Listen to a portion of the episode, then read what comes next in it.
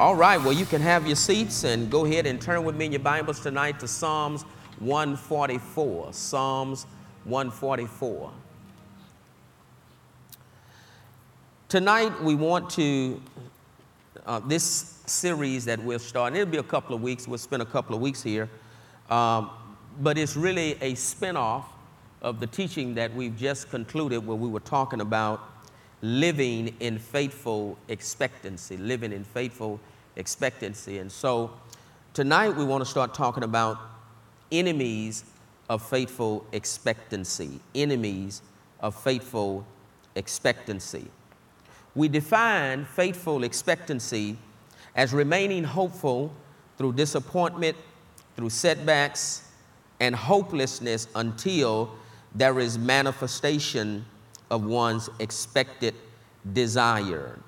Uh, the objective of this series tonight that we're starting is to get us to that place of faithful expectancy, moving us into that, that place. As I thought about this, uh, living in faithful expectancy, and so uh, the idea is any place you're going to live, before you can live there, you have to get there first. And so when we talked about living in faithful expectancy, there are a lot of believers, a lot of people who just never get to that place of faithful expectancy, therefore making it impossible to live there if you cannot get there. So I believe that there are enemies. There are things that the enemy will use. There are things that the devil will, will set up that will keep you and I from getting to that place of faithful expectancy. A lot of people, they never see the uh, the manifestation of their uh, desire, of the things that they expect, the things that they believe God for because of these enemies that we'll talk about tonight that I believe are very key in keeping us from getting to that place. One thing for sure, uh, we know that, you know, walking in the will of God and, and having the promises of God and the things that God has promised us, things that He's spoken into our lives, we know these things are just not automatically just going to going to happen and come to pass. We know uh, that we're going to have to press in. We know that we're going to have to, through diligence, uh, through commitment, and all of these things, we're going to have to set our mind. We're going to have to take authority over the thoughts of our mind and, and casting down strongholds and imaginations and so on and so forth.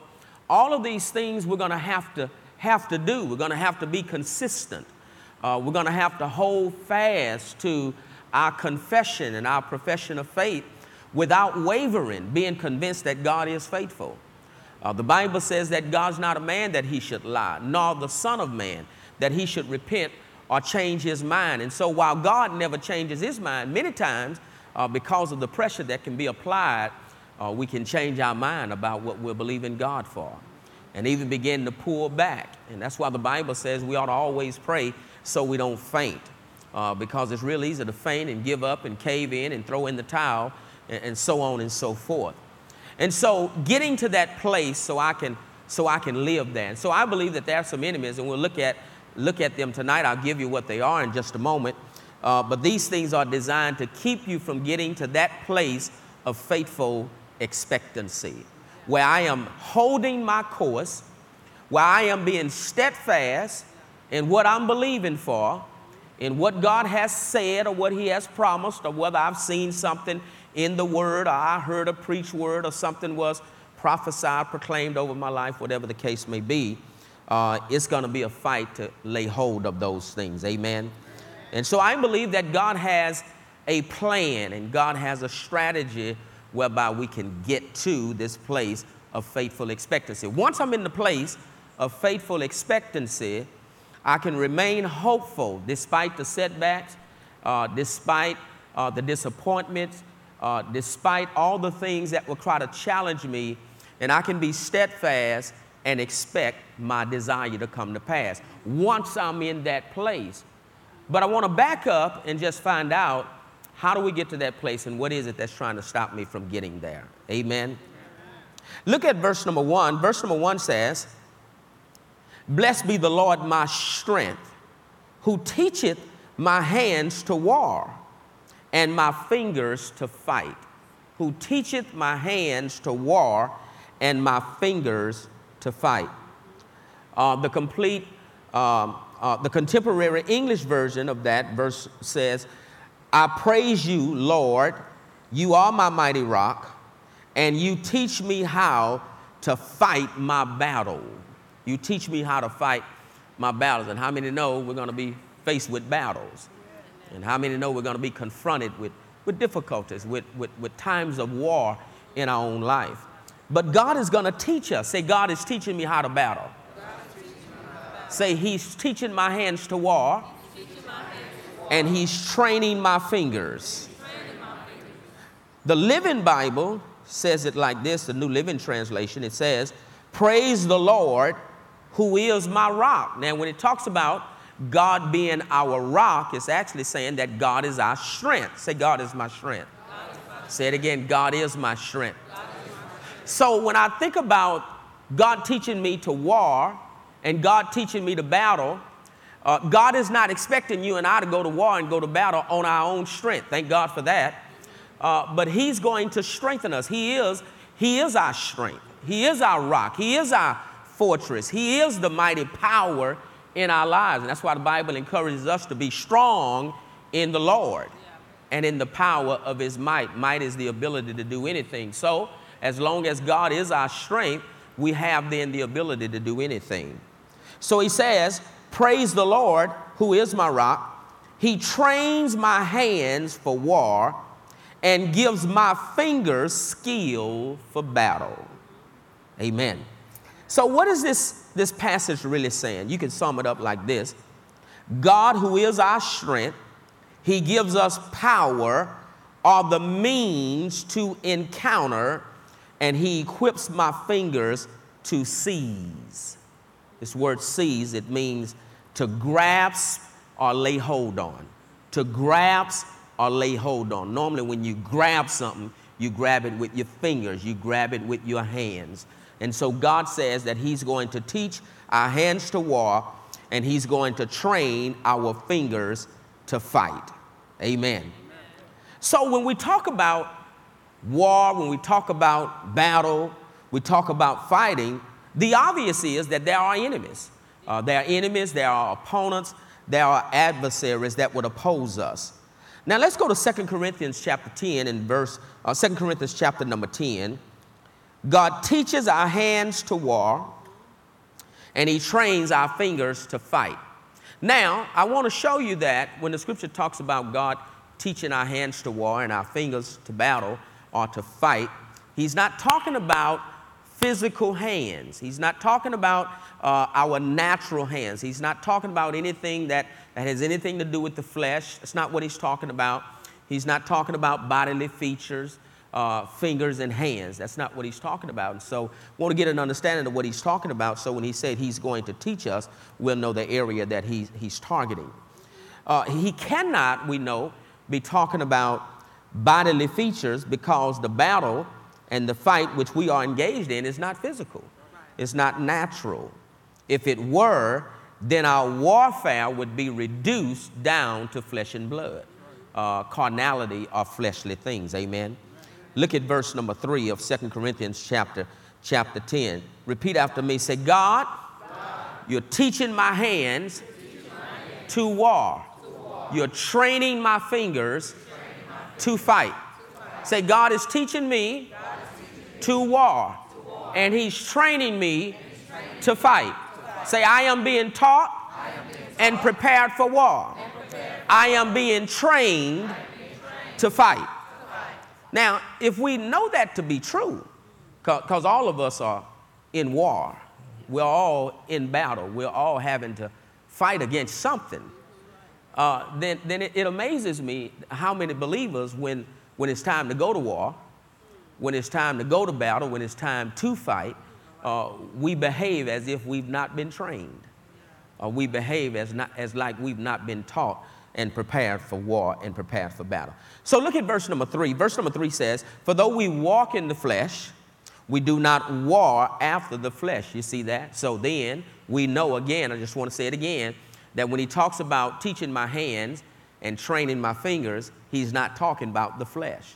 Because it says right here in this New Testament passage, for though we walk in the flesh, we do not war after the flesh. For the weapons of our warfare are not carnal. They're not carnal. What does that mean? They're not fleshy, or they are not bodily, or they're not things that pertain to the body. They're not things that pertain to the body.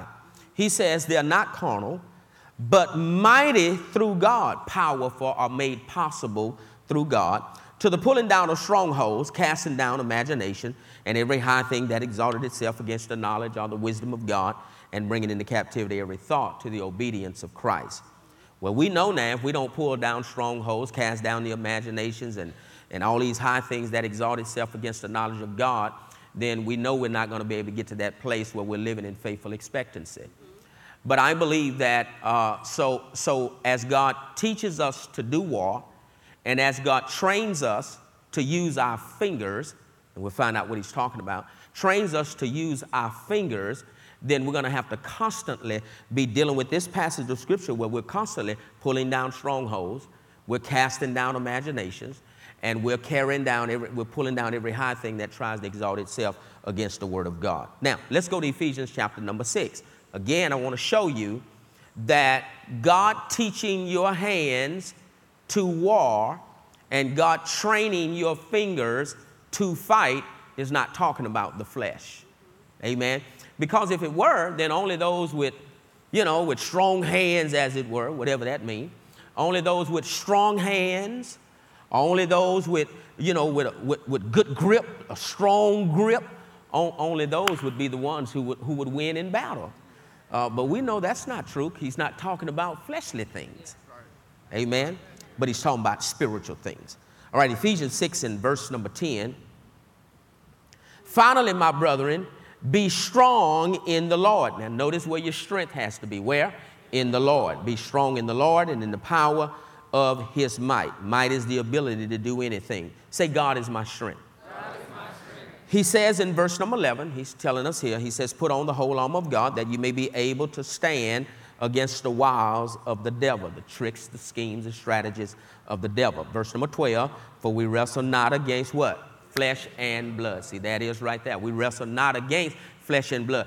Your hands are what? Flesh and blood. Your fingers are what? Flesh and blood. If we wrestle not against flesh and blood, then that means we don't use anything that has anything to do with flesh and blood. Now, if we were wrestling in the natural, we would use flesh and blood you would use these hands. If you was wrestling somebody or fighting someone in the natural, these hands, these fingers would be very instrumental in that battle. Would you agree with that? Yeah.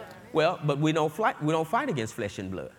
We don't fight against flesh and blood. So if we're not fighting against flesh and blood, we don't use these utensils as they were that's connected to the physical body. Amen. All right.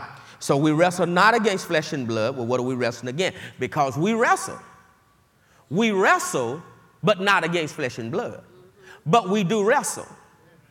And so, if these hands and fingers are for flesh and blood, then there has to be something else that he's talking about teaching me to do with another kind of hand or another type of finger so that I can be successful in that battle and in the things that I wrestle with.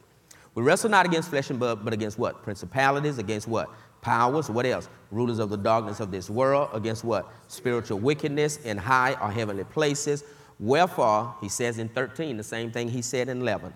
Again, he says, Take unto you the whole armor of God, that you may be able to withstand in the evil day. And we all have an evil day that's coming. You have an evil day that's coming. I have an evil day that's coming. Watch this. And these hands, these physical hands, and these figures, physical fingers have nothing at all to do with your evil day that's coming. Nothing at all to do with the evil day that's coming. So you can strengthen these. You can get them strong and healthy, and praise God for that. And you can have a nice grip, but it, it has nothing at all to do with, uh, with the evil day that's coming your way. God's teaching you to do war, and it has nothing at all to do with these hands. He's training you to fight, and it has nothing to do with these hands. God's trying to make you a trained fighter so you can win, so you can overcome, so you can triumph. Amen? Now, watch this. Now, he says, so you'll be able to withstand in the evil day, and having done all to stand, to stand, stand therefore, having your loins girded about with truth, that's the word of God, uh, having on the breastplate of righteousness, that's being secure and protected in who you are as the righteousness of God, having your, sheep, your feet shod with the preparation of the gospel of peace, above all, taking the shield of faith, wherewith ye shall be able to quench all the fiery darts of the wicked, and taking the helmet of salvation and the sword of the Spirit, which is what? The Word of God. In verse 18, always connect verse 18, praying always. See, don't, don't talk about the armor because prayer is a part of the armor. He says, praying always with all prayer and supplication in the Spirit, and watching thereunto with all perseverance and supplication for all saints. Say, He teaches my hands to war. Say, He equips my fingers to fight. now, so go back now to the foundational passage, Psalms 144 and verse number one. Psalms 144 and verse number one. Let's, let's get an understanding here of what he's talking about. Verse one says what? It says, Blessed be the Lord, my strength, which, come on, teacheth my hands to war. Teacheth my hands to war. Now, uh, when he talks about teaching my hands to war. Now, this word hands here, it's a Hebrew word, yod, and it means power.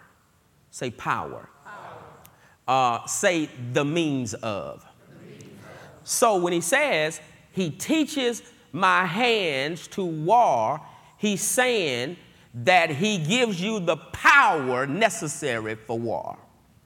He gives you the power. God's gonna, so God is not expecting me to go to war in my own power. He's not expecting me to confront what I need to confront in my life with my own power. He gives me the power. He teaches my hands to war, or He gives me the power. This word war, it means encounter. He gives me the power to encounter whatever it is I need to encounter. He gives me the power to combat whatever it is I need to combat because there's something you're going to have to combat. There's something you're going to have to deal with. There is something that is opposing you, and God, because He's faithful, He gives us the power. So we can stand and withstand and continue to stand. He's going to give us the power. And that's why Hebrews 6 starts out by saying, verse 10 starts out saying, Be strong in the Lord and in the power, not of your might, but of His might. Not in the power of your money, not in the power of your education, not in the power of your connection, not in the power of nothing natural, nothing in the physical realm, but in the power of His might. God, He empowers you, He gives you the power, or He gives you the means of strength so you can encounter, you can do combat. Amen? The devil's in trouble because, see, when we, when we confront the enemy, we're not confronting him in our power. We're not confronting him in our strength, we're confronting him in God's power. God's power. Amen. So it says he he he teaches my hands to war and he trains or equips my fingers to fight. He equips my fingers to fight. Here it is. Or he gives us the skills the skills. He gives us the skills to fight. Now, let's look in uh, Hebrews chapter 5. He gives us the skill. I want you to be a skilled fighter. I don't want you out there just swinging. You know how in, in high school, in, in, school, how they, how they just, just swing? No, you, you, you're, gonna, you're gonna be skilled. You're gonna be a skilled fighter. Amen? Your hands are gonna, you know, become, in the spirit, they're gonna become like weapons because you're going to be a trained fighter, a skilled fighter. You're going to know how to fight. When the devil attacks or when he launches his attack, when he attack your family, you're going to know how to fight because you're going to be a trained fighter. You're not going to be a street fighter. You're going to be a trained fighter, a professional fighter in the things of God.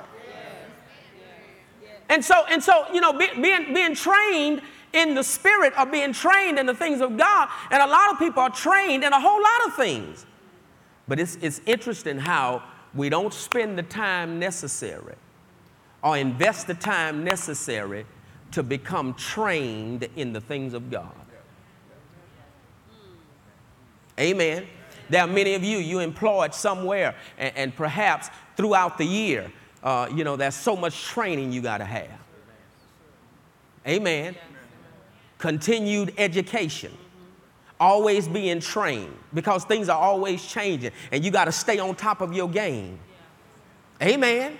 And so you always you're always training, even when you start a job and before you start, you know that, that's, that's training you may have to go through, and you look forward to training.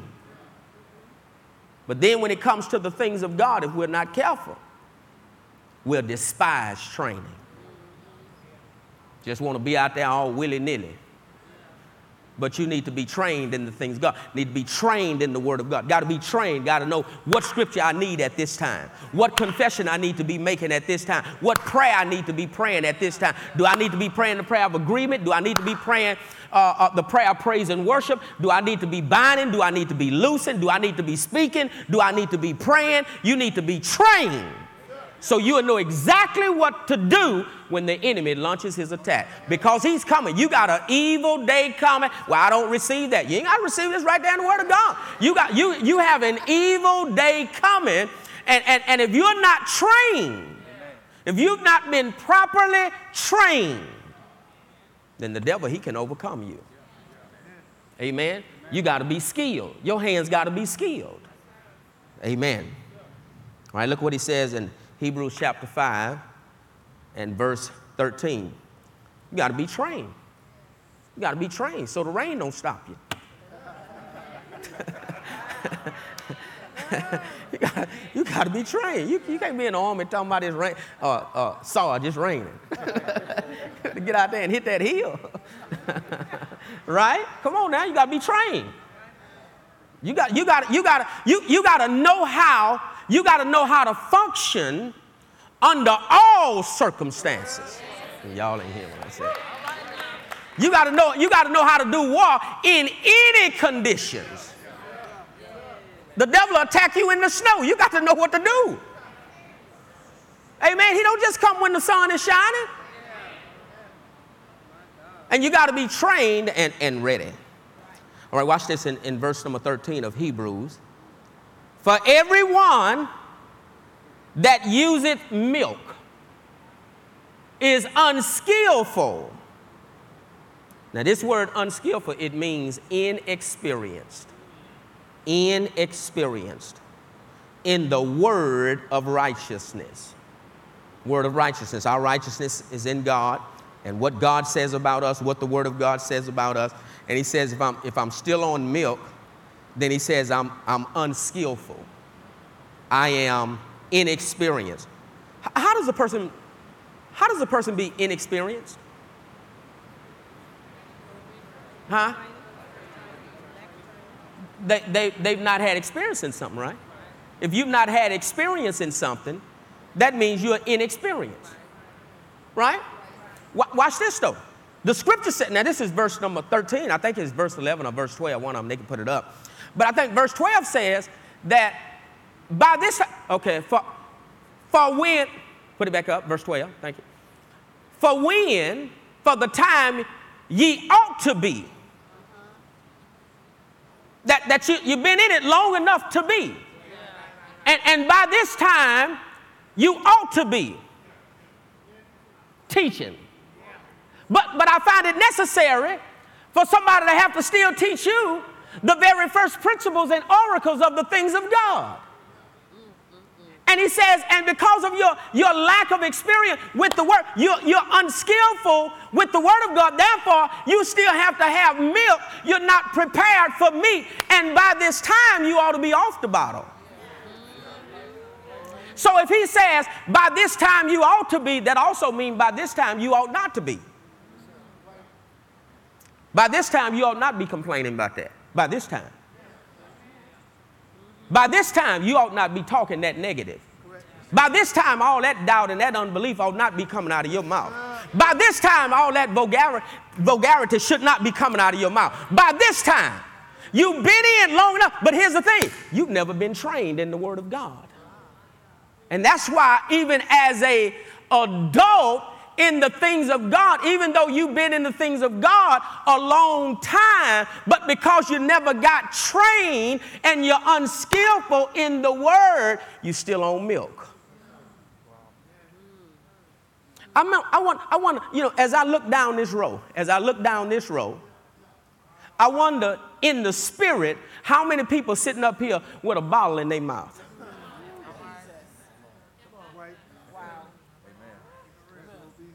See, you wouldn't think nothing of it if a, if a child, if a baby had a bottle in their mouth.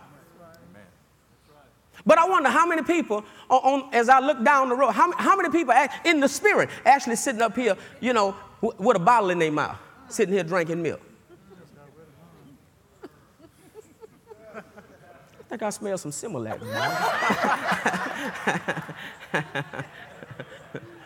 By this time, I mean, how long, how long have you been in the things of God? And you're unskillful in the work, never been trained in the work. Now, trained in church, you know, church protocol. You know, to get up when you get up, you know, you stick that hand up. See, that's that's church, that's church protocol. You know, you stick that thing up. I don't know what I don't even know what that finger is. You don't even know what it means. You just seen everybody else doing. So so you stick it up. What it mean? It's respect? Okay. You stick that finger up. While I'm talking, you stick that finger up. See, trained in church protocol, trained in church. No, not to chew gum in church. You ought not be chewing gum in church. Amen. And you sure don't stick it under our seat. See, trained in the things of God. You know not to talk. You know, just, just you know, trained in church. But are you trained in the word? Are you skilled in the word? Do you have control over your tongue? Amen. Can you control your attitude? Or are you controlled by your attitude? Amen. Do you forgive those who are even unforgivable, you may think? Or are you only kind to those who are kind to you? Do you love your By this time, you ought to be walking in the word, walking in love. By this time, you ought to be able to praise God in spite of what you're going through. By this time, but since you're not, it's obvious you're unskilled in the word. And so, therefore, you have to have milk. That's what you give babies milk. Just something they can just drink, it just goes right down. They don't have to chew it. Anything you have to chew, you can't handle it. See, you have to give them milk. You don't chew milk. You never see about drink water or milk and sit there.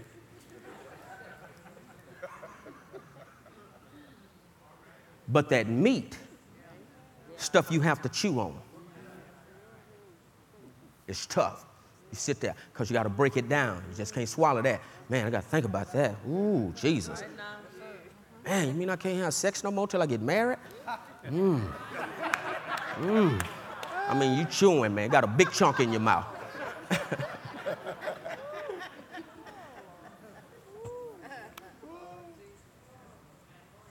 ask your neighbor. Say, say you got a bottle in your mouth. Come on, ask them. Say you have a bottle in your mouth. Ask them do they have on the pampers. You got a pamp on?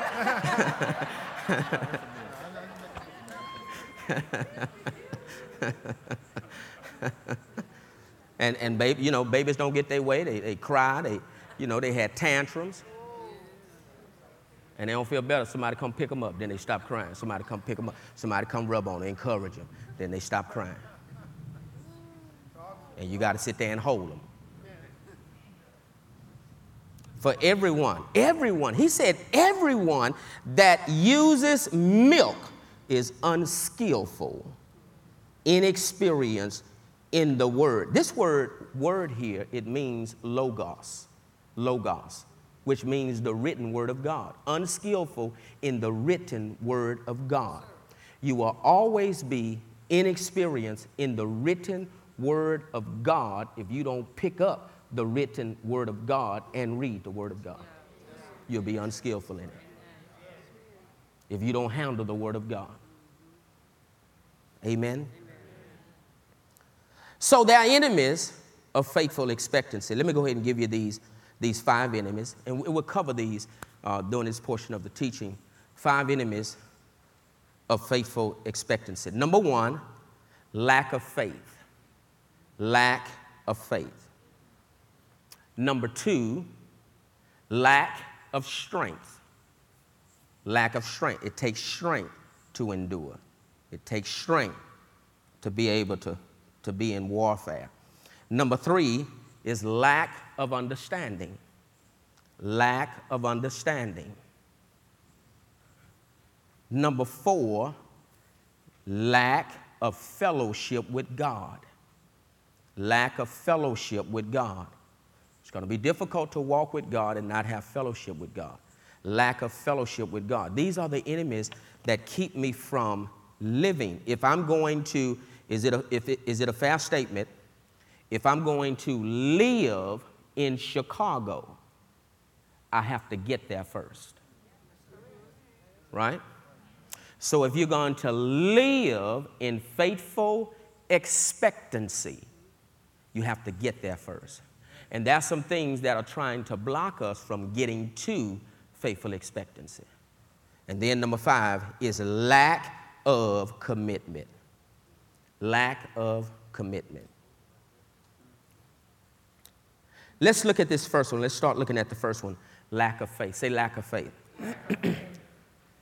Having faith is being fully confident, fully persuaded, or fully convinced of the covenant that you have with God.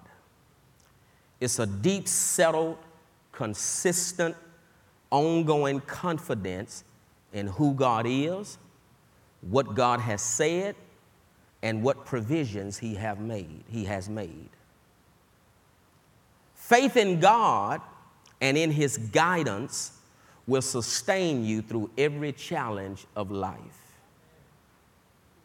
Faith not understood cannot be used to its full, to its full capacity and full potential. Now let's go to 1 Timothy chapter 6 and verse number 12. Lack of faith. The first enemy uh, of faithful expectancy is lack of faith. Lack of faith. Faith is so important to the believer. Faith is God's prescription for life, it is what God has prescribed for the believer. That's his prescription. He, he's given us this prescription and then instructed us to live by it. We live by faith. Say that. Say it again. Uh, scripture upon scripture. Uh, Habakkuk 2 4 says, The just shall live by faith. Um, uh, Romans chapter 1, verse 17, the just shall live by faith. Uh, Hebrews chapter 10, verse 38, the just shall live by faith. Galatians 3, verse number 11, the just shall live by faith. Uh, 2 Corinthians chapter 5, verse 7, we walk by faith and not by sight. 1 John 5 and 4, uh, this is the victory that overcomes the world, even our faith. Faith is how we overcome. Galatians 3, verse 13, lets us know that the promises of God are received by faith. Hebrews 11, verse number 6 He that cometh to God must believe that He is, and that He is a rewarder of those who diligently seek Him. But then it says that without faith, it is what? Impossible to what? To please God. You can't even please God without faith. Faith is important. Galatians 2 in verse number 20, the Apostle Paul said, he says, uh, The life I live now in the flesh, I live that life by the faith of the Son of God. Amen. So we're to live. That's what God, that's the prescription that God has given for the believer to live. He wrote out the prescription and said, Now live by that. We live by faith. We live by his faith. Jesus said, Have faith in God. Amen. So faith is important. Jesus said with the woman to the woman who had the issue of blood, he said, "Daughter, your faith has made you whole." Jesus says to a blind man, "According to your faith be it unto you." So faith is important in the life of the believer. Faith gets God's attention. God rewards faith. Those men who, who, who, took that man who was paralyzed on that cot and, and, and they took him up on the roof and they, they removed the tile on that roof and let him down. And the Bible said Jesus looked up and when he saw their faith. So faith is important. It's very important. Faith is not a magic wand. It's not just some you just wave. It's not, it's not three scriptures you quote and then everything's gonna change. That's not how faith works. There is a process to faith. We walk by faith, which means we pattern our lives step by step. It is a process. But one thing for sure, if we stand in faith and continue to stand in faith and don't draw back, as the scripture said, we will have what God has promised us and what He said. And every situation you're going through, it will change. It may not change tomorrow, it may not change next week, it may not change next month, but it will change. But the first thing when you're in faith, it's going to start changing you first. You'll have a different attitude, a different outlook, a different viewpoint. You'll see things different. You're going to stop looking at life from the outside, you're going to start looking at life from the inside. Amen. Amen. Say, I live by faith. Live by Say it again, I live by faith.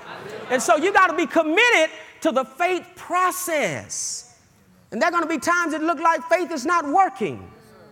When it look like the word's not working, when it look like this thing is never going to turn, when it look like it's not working in your favor, you're going to go through those times. But you got to stay in faith. And if you stay in faith, you will see the end of your faith. Faith has a beginning, faith has an end.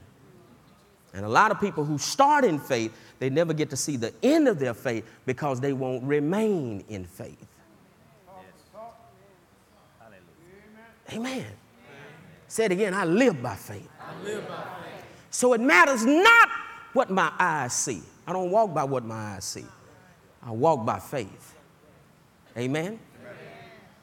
So a lack of faith. You at uh, 1 Timothy 6 and verse number 7. I mean, verse number 12, excuse me. Watch this. Fight what? The good fight of faith. Now, let, let, me ask you, let me ask you this question. Let me ask you this question. Now, in, in the natural, in the natural, when you fight, what's something you use to fight with? Them things, right? They're called things. Them things, right? so your hands, right? Your hand. Now, he says, fight the good fight of faith. So, whatever these hands are, that God said He's going to teach us to war with. Now, this is going to come in play here. You're going to see this. He says, fight the good fight of faith. Now, I'm not using my physical hands, I'm not using my physical fingers. He says, fight the good fight of faith. So, faith is a fight. That means someone is trying to keep you from what your faith can produce. He says, fight the good fight of faith. Fight this fight. The fight of faith, you're going to have to fight the fight of faith. The fight, the fight of faith, the walk of faith is not, it's not a walk in the park. If it were a walk in the park, there'd be more people in the park walking.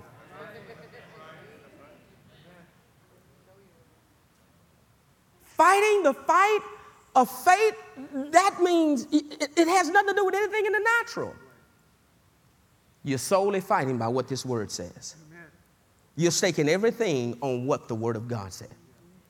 But now watch this. He says, fight the fight of faith. What's the next part? Lay hold on. Lay hold on. Lay hold on. Get a grip on. Lay hold on. Now your fingers coming in. Fight the fight of faith. lay hold. Anything in that. If, if, if you're going to lay hold on your purse, you got to use your fingers to lay hold on it. To lay hold on it. Now, what he's telling us to do, you got to fight the fight of faith and you got to get a good grip on what you believe in God for. You got to have a strong grip on what you believe in God for and refuse to turn it loose. Refuse to let anything pry your fingers away from what you believe in God for. Lay hold on. When you once you lay hold on it, don't let go. No matter what happens, no matter what the report is, no matter what they say, no matter how they laugh, no matter how they post, no matter how they tweet, you hold on and you lay hold. You fight, you keep fighting the fight of faith and laying hold on what God promised you. That's your healing. Lay hold on it and don't let it go. See, see, he's teaching your hands to to, to war. You're going to have to use your spiritual hand, your, your faith. You got to use your faith to lay hold. Notice when we fight, that's when we lay hold. When I'm fighting, I'm laying hold on something. I'm, lay, I'm laying hold on my healing. I'm laying hold on my prosperity. I'm laying hold on my joy. I'm laying hold on my peace. I'm laying hold on my salvation. I'm laying hold on my deliverance for my children. I'm laying hold, and it doesn't matter what happened and how bad it hurt and how, how much longer I got hold. Even if I got to get another grip, I'm going to do that, but I'm not going to let go. I'm going to lay hold on what God promised me. See, that's how you fight the fight of faith. You're not fighting the fight, you know, holding and letting go, holding and letting go, you know, holding and releasing, hold, let it go, let it go. You know, now you don't have nothing in your hand. You had your hold on it, but then you, you let go. That's why the Bible said we got to give earnest heed to the things that we hear, lest at any time we let them slip. And how many of us we have let